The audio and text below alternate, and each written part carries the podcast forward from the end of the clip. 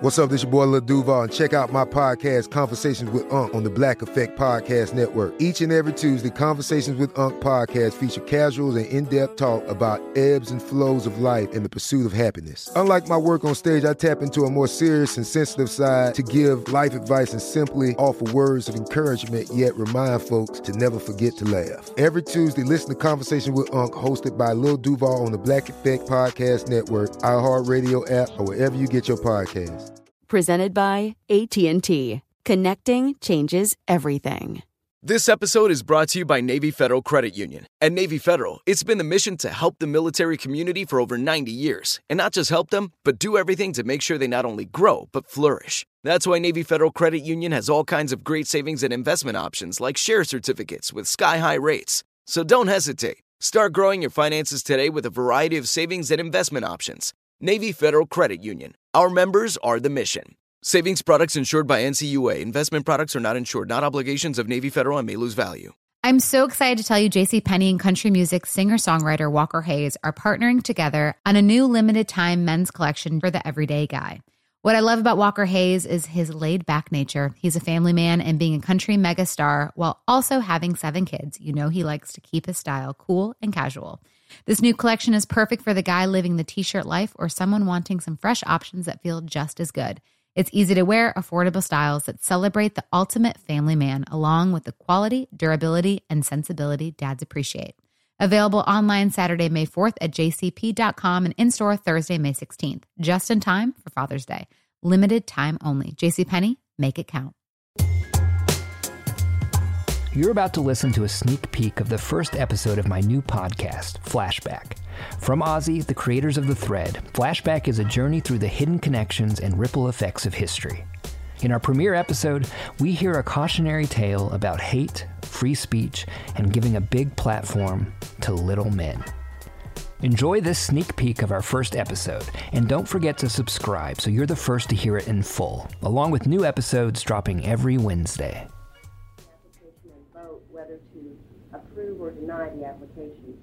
April 19th, 1995. Just past 9 in the morning. A meeting of the Water Resources Board had just begun inside the Alfred P. Murrah Federal Building in downtown Oklahoma City. Proceeding basically, there are four elements that I have to uh, uh, receive information regarding.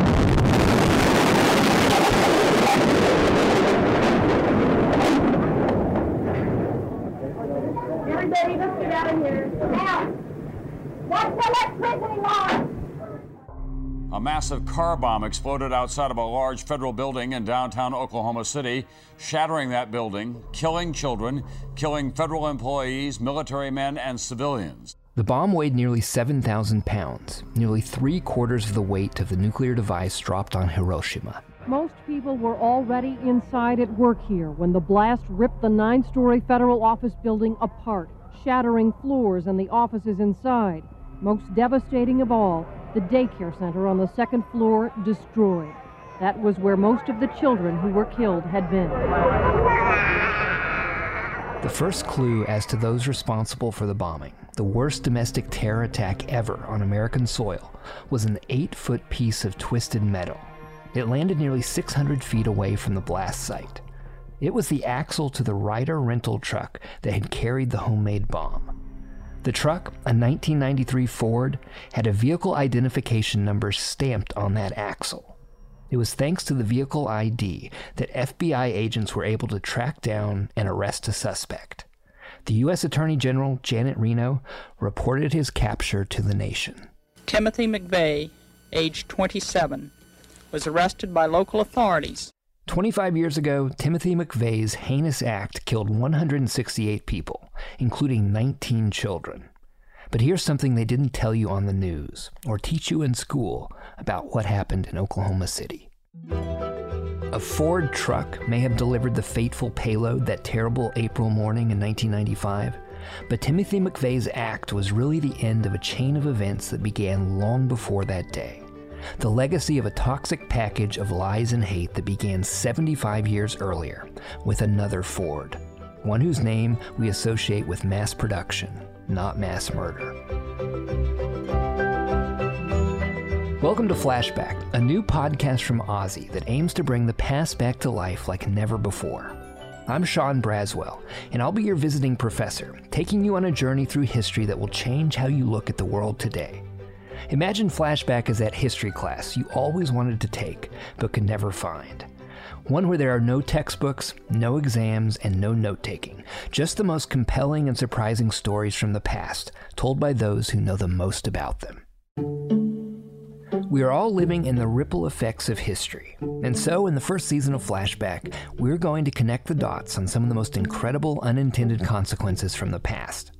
We'll learn how the invention of air conditioning changed the landscape of American politics, how Hitler's doctor changed the course of World War II, and much more. Today's lesson is a cautionary tale about hate, free speech, and giving a big platform to little men.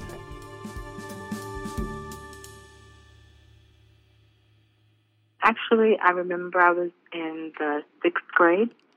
I was going to St. Eugene's Catholic School at the time. This is Latrice Sutton. She was 13 at the time of the Oklahoma City bombing. I remember being in class and the whole class standing up and looking out the window and seeing the puff of smoke coming out from far away. We didn't know what it was at the time, but it shook our school building, so it was pretty massive. That was not the only sign that something was amiss. My mom was supposed to eat lunch with me that day and she didn't show up during the lunch period. And since she was a nursing assistant, I thought maybe she got called in to the hospital to help with all the people that were injured. Um, so I didn't think anything of it. Latrice ate lunch with her friends and went to recess as usual. When my aunt came to pick us up from school, um, she was crying. And I think at that point we kind of knew something was wrong. Sutton's mom, Teresa, had gone alone downtown to the Murrah Federal Building to get a Social Security card for Sutton's eight month old brother when McVeigh's homemade bomb exploded. She was 33. Four years before Oklahoma City, Timothy McVeigh made his first killing. He received the Army Commendation Medal for it. Just two hours ago, Allied air forces began an attack on military targets in Iraq and Kuwait. In January 1991, the U.S. went to war against Iraq in the First Persian Gulf War. One of the first American soldiers to enter the enemy nation was a 22 year old infantryman from Buffalo, New York. In the Gulf, you saw combat? This is correspondent Ed Bradley in a 2000 interview that 60 Minutes did with McVeigh in his death row prison cell. And McVeigh was particularly open with his past. I did. You fired a weapon at the Iraqis? Yes. And killed soldiers? Yes. McVeigh was a gunner in a Bradley fighting vehicle, and he was a damn good shot. One day his crew spotted an enemy machine gun nest in the distance. It was more than a mile away, but posed a major threat to American troops. When one of the Iraqi gunners briefly came up from his position, McVeigh popped him right in the chest. The lethal shot, taken from more than 19 football fields away, would help force the surrender of 30 other Iraqis from that position and become the stuff of legend in the Army. McVeigh had been using firearms since boyhood. Tim McVeigh was raised in a rural town outside of Buffalo, New York. This is Lou Michel. He and his colleague at the Buffalo News, Dan Herbeck, spent 73 hours interviewing McVeigh after the bombing. And at a very young age, his grandpa Ed taught him how to shoot guns, rifles along the Erie Canal. Ed taught Tim about safety. You just don't shoot a gun anywhere because you could hurt somebody. The son of a factory worker, young Tim had a typical boyhood. He loved pro football, comic books, and battles between good and evil. He even made his own Star Wars lightsabers by attaching flashlights to cardboard tubes. He was known as Noodle McVeigh because he was very slender and uh, he was a target for bullies. Thus, his hatred for bullies, and he came to realize the American government was the ultimate bully. But he didn't come to that realization right away. And in May 1988, he joined the Army. And one of the things he told Dan Herbeck and I was that the Army had all the ammunition anyone could ever want. McVeigh loved guns, and he loved the Army at first. Other soldiers might have hated the early morning wake ups, the strenuous training, the uniform inspections, and the discipline. McVeigh thrived. In late 1990, McVeigh learned he was on the fast track to being in the U.S. Special Forces, the elite of the elite. Then, just before his Special Forces tryout, McVeigh learned the Army had a different plan for him Iraq. I went over there hyped up, just like everyone else. This is McVeigh again in that 60 Minutes interview. Not only is Saddam evil, all Iraqis are evil. Uh, what I experienced, though, was an entirely different ballgame. Dan Herbeck co authored McVeigh's authorized biography, American Terrorist, with Lou Michel. And he looked at the U.S. involvement in the Persian Gulf War as a giant, cruel bully picking on the people of Iraq. By the time he got out of the Army, he literally hated the U.S. government, the government he had worked for. By the end of the year, McVeigh quit the Army and without the discipline, paycheck, and authorized violence that it afforded him, McVeigh, the bitter anti government gun lover, was a loose cannon, just waiting for a spark to light him up.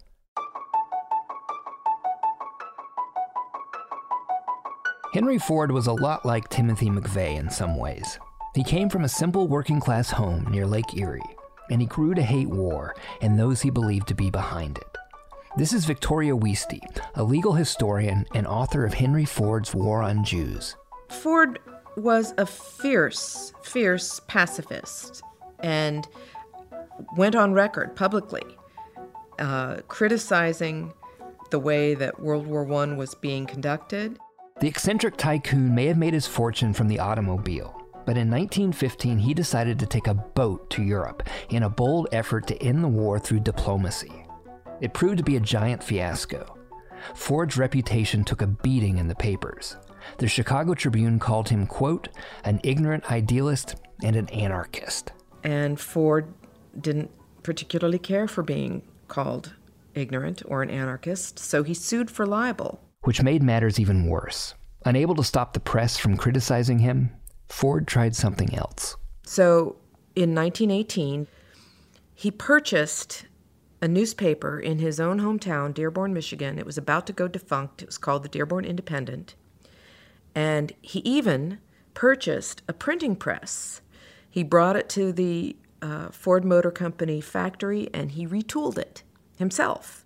Ford may not have called the national media fake news, but he was tired of the newspapers spreading what he considered lies. He wanted to have a means for reaching ordinary Americans directly and unfiltered. And it wasn't just to protect his own reputation or sell more cars. Ford was deeply concerned with where America was going as a nation. And he wanted to use the Dearborn Independent to reshape cultural practices, um, people's leisure time activities, how immigrants were assimilated into American culture, and what kind of politics should prevail. Ford used every means at his disposal to bolster his newspaper's readership. Free copies were sent to schools, libraries, and universities across the country. Ford dealers were even required to fill quotas for newspaper subscriptions, just like they did for their car sales. And because they never took subscriptions and they never sold ads, it was a complete loss leader for Ford, but he didn't care. Even if it did not make him money, Ford realized the power that having his own print media pedestal gave him. He had entered the newspaper business to counter the lies he believed were being spread about him. And it didn't take long for Henry Ford to start spreading his own.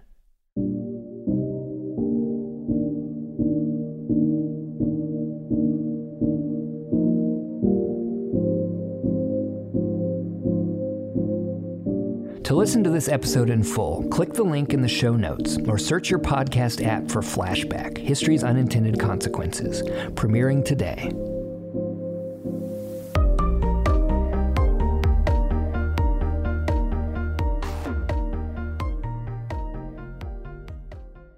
This is Malcolm Gladwell from Revisionist History. eBay Motors is here for the ride.